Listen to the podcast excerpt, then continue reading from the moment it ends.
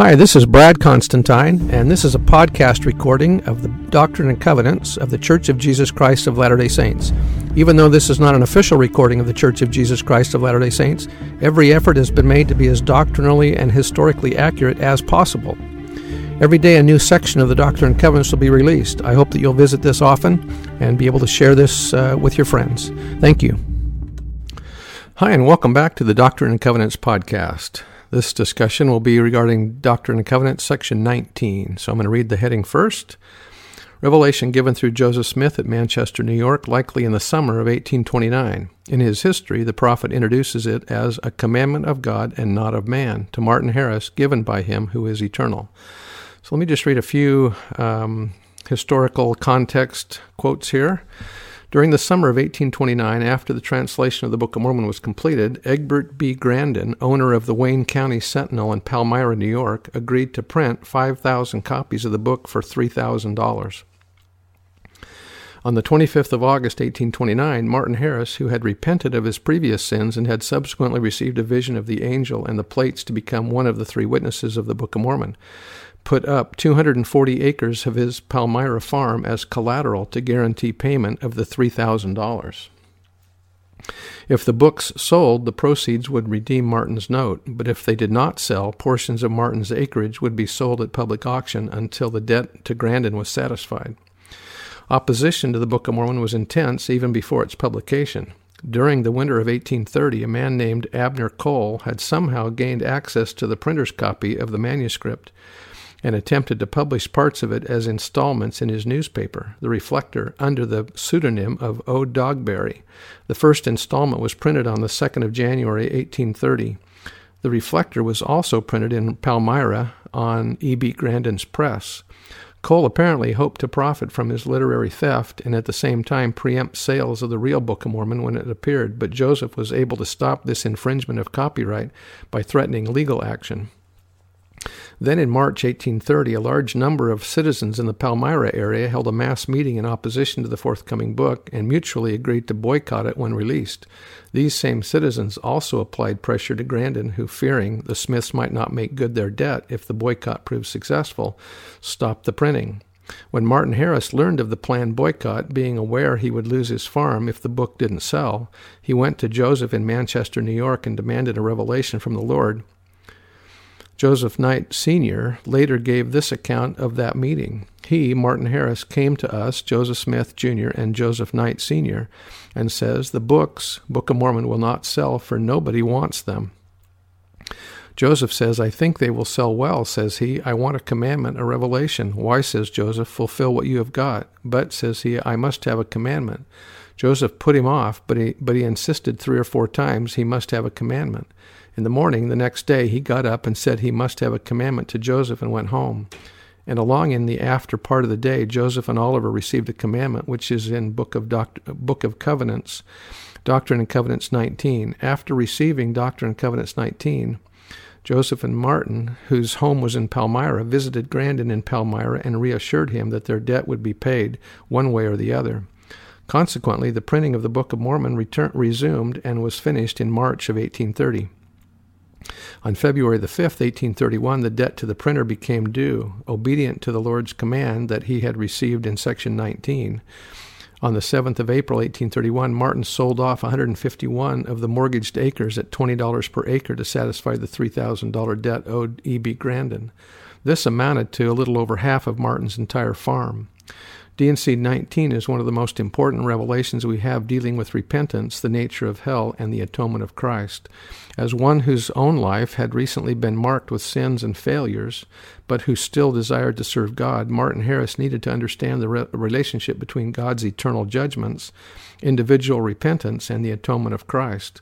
Most of the churches in Joseph Smith's day taught that punishments of God last forever, and that sinners will suffer endless burning in fire and brimstone.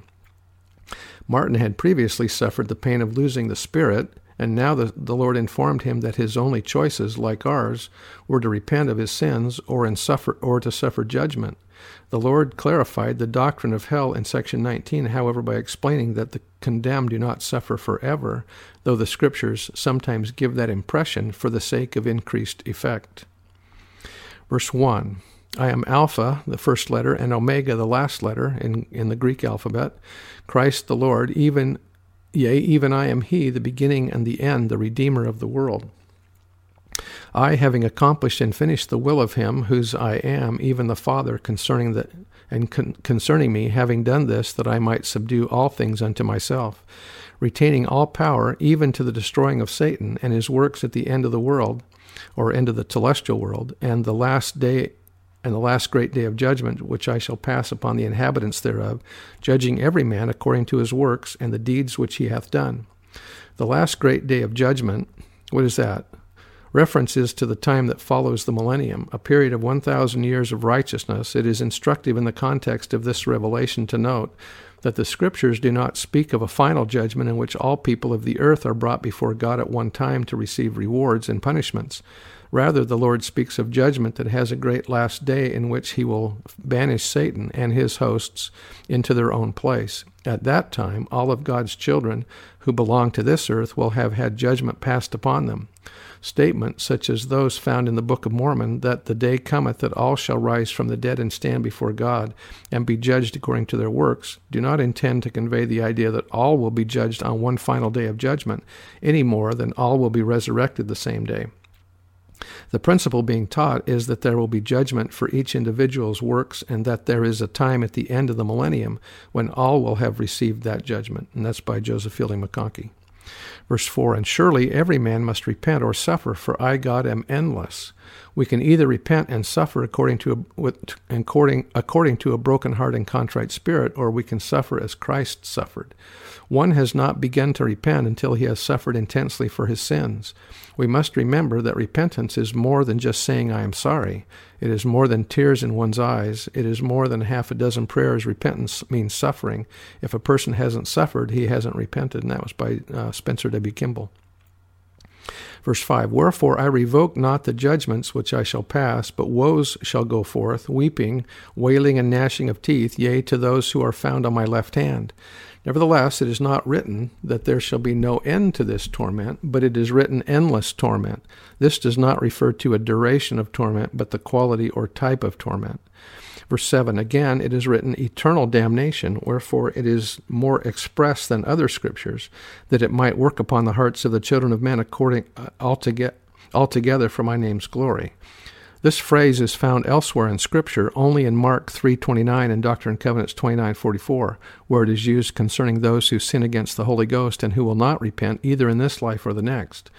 Interestingly, damned and dammed are not two forms of the same word. Damned, D A M N E D, comes from the Latin damnare, to inflict injury or loss, while dam, D A M, comes from Old and Middle German, the hypothetical root being dam, damyan, to hinder.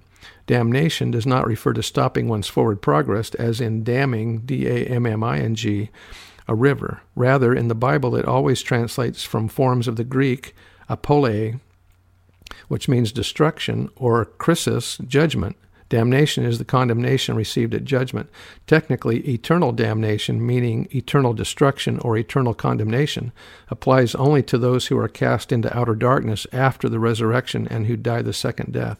Perhaps the terms the term is intended by its ambiguity to have an effect on the rest of us. It easily catches our attention and affects our hearts. Uh, verse 8 Wherefore I will explain unto you this mystery, for it is meet unto you to know, even as mine apostles. I speak unto you that are chosen in this thing, even as one, that you may enter into my rest. For behold, the mystery of godliness, how great is it! For behold, I am endless, and the punishment which is given from my hand is endless punishment, for endless is my name. Wherefore, eternal punishment is God's punishment, not only a duration of punishment, but the quality of punishment. Endless punishment is God's punishment. The, the punishment will be final and will be forever. Wherefore I command you to repent and keep the commandments which you have received by the hand of my servant Joseph Smith Jr. in my name. And it is by my almighty power that you have received them. Therefore I command you to repent. Repent lest I smite you by the rod of my mouth, and by my wrath, and by my anger, and your sufferings be sore. How sore you know not, how exquisite you know not, yea, how hard to bear you know not. Those who do not repent will become sons of perdition. All who eventually repent will obtain a kingdom of glory. Verse 16 For behold, I, God, have suffered these things for all. Only a God can atone for the sins of another, referring to the atoning sacrifice of the Savior. Amulek, Amulek explained that, that it must be an infinite and eternal sacrifice. Further, Christ was able to offer himself a sacrifice for sin, explained Lehi, because of his merits and mercy and grace.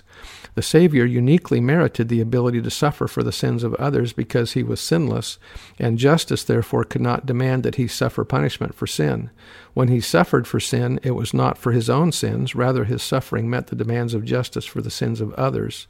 He was not constrained by law to suffer for the sins of others, but did sin but did so out of his mercy and loving kindness to them. The concept of grace indicates that indicates aid that comes from a divine source. Therefore, Christ was uniquely qualified to offer grace through his through the atoning sacrifice, because as a member of the Godhead, he condescended to become the only begotten Son of God in the flesh. His divine sonship as the only begotten Son of God enabled him to suffer more than man can suffer, except it be unto death. Continuing verse 16, that they might not suffer if they would repent. The condition is our repentance. Verse 17, but if they would not repent, they must suffer even as I. How long must suffering go on? The suffering referred to by the Savior is not a quantity of punishment meted out and experienced for a predetermined length of time. Individuals suffer as long as they remain in sin. When they repent, the atonement of Christ has claim upon them. Hence, the salvation of Jesus Christ was wrought out for all men, taught the prophet Joseph Smith, in order to triumph over the devil. For if it did not catch him in one place, it would in another, for he stood up as a Savior. All will suffer until they obey Christ himself. Therefore, the suffering continues until individuals repent and forsake their sins. There are those who have falsely supposed that Christ's suffering supplants suffering on the part of those who repent. This simply is not the case. There is no repentance without suffering. Teaching this principle to his son Corianton, Alma said, Now repentance could not come unto men except there was a punishment, which was which also was eternal, as the life of the soul should be, affixed opposite to the plan of happiness, which was as eternal also as the law of the of, as the life of the soul. Now, how could a man repent except he should sin? How could he sin if there was no law? How could there be a law save there was a punishment? Now there was a punishment affixed and a just law given, which brought remorse of conscience unto man. What the present text means is that the repentant soul will not have to suffer even as the Savior suffered, but it does not mean that they will not have to suffer, nor should it be supposed that, that, that their suffering is confined to the natural consequences of their actions. In addition to those consequences, he or she must experience the anguish associated with true repentance. President Kimball said of personal suffering that it is a very important part of repentance. One has not begun to repent until he has suffered intensely for his sins. If a person hasn't suffered, he hasn't repented. He has got to go through a change in his system whereby he suffers and then forgiveness is a is a possibility. Again, President Kimball quoted by uh, Joseph Fielding Smith or Joseph Fielding McConkie.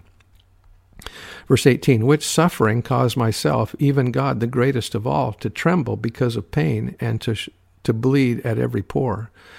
Merrill J. Bateman. For many years, I have thought of the Savior's experience in the garden and on the cross as places where a large mass of sin was heaped upon him. Through the words of Alma, Abinadi, Isaiah, and other prophets, however, my view has been changed. Instead of an impersonal mass of sin, there was a long line of people as Jesus felt our infirmities, bore our griefs, carried our sorrows, and was bruised for our iniquities. The atonement was as intimate was an intimate personal experience in which Jesus came to know how to help each of us.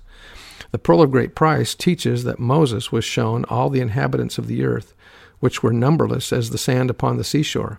If Moses beheld every soul, then it seems reasonable that the Creator of the universe has the power to become intimately acquainted with each of us he learned about your weaknesses and mine. He experienced your pains and sufferings. He experienced mine. I testify that He knows us. He understands the way in which we deal with temptation. He knows our weaknesses, but more than that, more than just knowing us, He knows how to help us if we come to Him in faith. Joseph Fielding Smith said, "We get into the habit of thinking, I suppose, that this great suffering was when he was caught, when he was nailed to the cross by his hands and his feet and was left there to suffer until he died. As excruciating as this pain was, that was not the greatest suffering that he had to undergo, for in some way, which I cannot understand, but which I accept on faith, and which you must accept on faith, he carried on his back the burdens of the sins of the whole world. It is hard enough for me to carry my own sins. How is it with you? And yet he had to carry the sins of the whole world as our Savior and the Redeemer of a fallen world. And so great was his suffering before he went to the cross he was, we are informed that blood oozed from the pores of his body, and he prayed to his Father that the cup might pass if possible, but not being possible, he was willing to drink. Now remember that the atonement doesn't just cover, cover those of us on this earth, but all of God's creations uh, throughout the universe. Continuing the verse, and to suffer both body and spirit, and would that I might not drink the bitter cup and shrink. This revelation is unique among all scriptures in its in- intimacy. Jesus Christ speaks of his suffering and the feeling attending it. No one else shared this experience with him. Elder McConkie explained, We do not know, we cannot tell. No mortal mind can conceive the full import of what Christ did in Gethsemane. We know he sweat great gouts of blood from every pore as he drained the dregs of that bitter cup his Father had given him. We know he suffered both body and spirit more than it is possible for man to suffer, except it be unto death.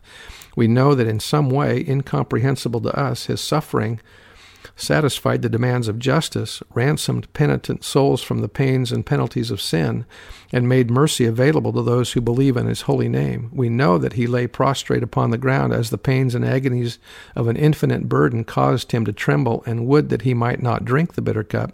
We know that an angel came from the courts of glory to strengthen him in his ordeal, and we suppose it was mighty Michael who foremost fell, that mortal man might be as near as we can judge, these infinite agonies, this suffering beyond compare, continued for some three or four hours.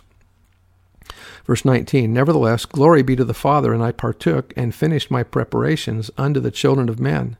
The way is prepared for all to come back into the presence of God through Christ's atoning for the transgression of Adam and Eve in the Garden of Eden, and through his resurrection from the dead.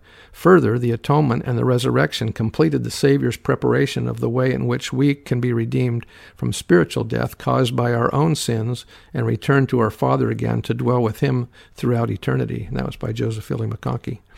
Verse 20 Wherefore I command you again to repent, lest I humble you with my almighty power, and that you confess your sins, lest you suffer these punishments of which I have spoken, of which in the smallest in the smallest, yea, even in the least degree, you have tasted at the time I withdrew my spirit. And that's when he's he's talking about when the 116 pages were lost.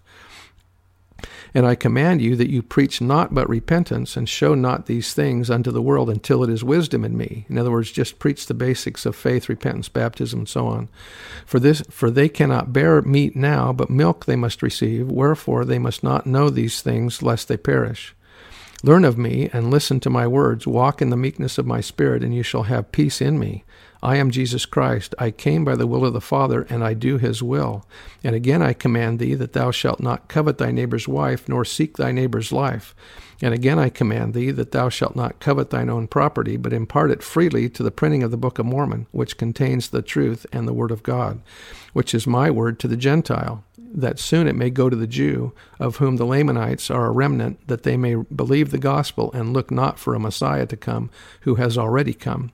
And again I command thee that thou shalt pray vocally as well as in thy heart, yea, before the world as well as in secret, in public as well as in private. And thou shalt declare glad tidings, yea, publish it upon the mountains and upon every high place, and among every people that thou shalt be permitted to see. And thou shalt do it with all humility, trusting in me, reviling not against revilers. And of tenants thou shalt not talk, but thou shalt declare repentance and faith on the Saviour, and remission of sins by baptism and by fire, yea, even the Holy Ghost. Behold, this is a great and the last commandment which I shall give unto you concerning this matter, for this shall suffice for, the, for thy daily walk, even unto the end of thy life. Martin Harris had demanded a commandment or revelation on this matter, and here he gets it. The last revelation that will be addressed directly and exclusively to him in the Doctrine and Covenants. Martin is commanded to restrict himself for the rest of his life to declaring the basic message of the restoration and to leave theology alone. As Joseph Smith taught, after all that has been said, the prophet's most important duty is to preach the gospel. As a special witness to the Book of Mormon, Martin's duty to bear witness of the restoration was even greater than that of some others. If he ignored the Lord's counsel in these matters, he would both lose his property and suffer misery. In the matter of Martin's immediate concern, the possible loss of his property, the Lord commanded him to sell what he did not need for the support of his family, and to pay the debt to the printer. This was a great sacrifice to ask of him, considering it was not Martin's understanding at the beginning of the project that the publishing costs would come out of his pocket. Originally, payment of the printing costs was supposed to come from the proceeds of book sales, and Martin's property merely guaranteed payment should the book not sell as expected. Eventually, the book did sell well, as Joseph Smith is quoted as saying in the account of Joseph Knight Sr., but not in time to save Martin's farm. It should be noted that Martin later claimed he got all his money back and more. It is a tribute to Martin that he did as the Lord commanded him and settled the entire debt out of his own pocket. Verse 33 And misery thou shalt receive if thou wilt slight these counsels, yea, even the destruction of thy of, of thyself and property. Impart a portion of thy property, yea, even part of thy lands, and all save thy support, of the support of thy family. Pay the debt thou hast contracted with the printer, release thyself from bondage. Leave thy house and home, except when thou shalt desire to see thy family, and speak freely to all, yea, preach, exhort, declare the truth, even with a loud voice, with a sound of rejoicing, crying, Hosanna, Hosanna, blessed be the name of the Lord God. Hosanna is a compound Hebrew word, uh, a, hill, hiphil imperative meaning save now. It is often associated with the arrival of the Lord at his temple, whether Jesus' triumphal entry into Jerusalem to visit the temple there, or the arrival of the divine presence of, at a temple dedication in the modern church. We might also shout Hosanna whenever the word Spirit or presence of God is manifested among us. Verse 38 Pray always, and I will pour out my Spirit upon you, and great shall be your blessing, yea, even more than if you should obtain treasures of earth and corruptibleness to the extent thereof. Behold, canst thou read this without rejoicing and lifting up thy heart for gladness? Or canst thou run about longer as a blind guide? Or canst thou be humble and meek, and conduct thyself wisely before me? Yea, come unto me, thy, sa- thy Savior. Amen. I bear testimony that these things are true, uh, and that these words to Martin Harris uh, are also words to us that uh, we need to repent and to rely upon the Savior's atoning sacrifice in our behalf. And I say that in the name of Jesus Christ. Amen. Bye.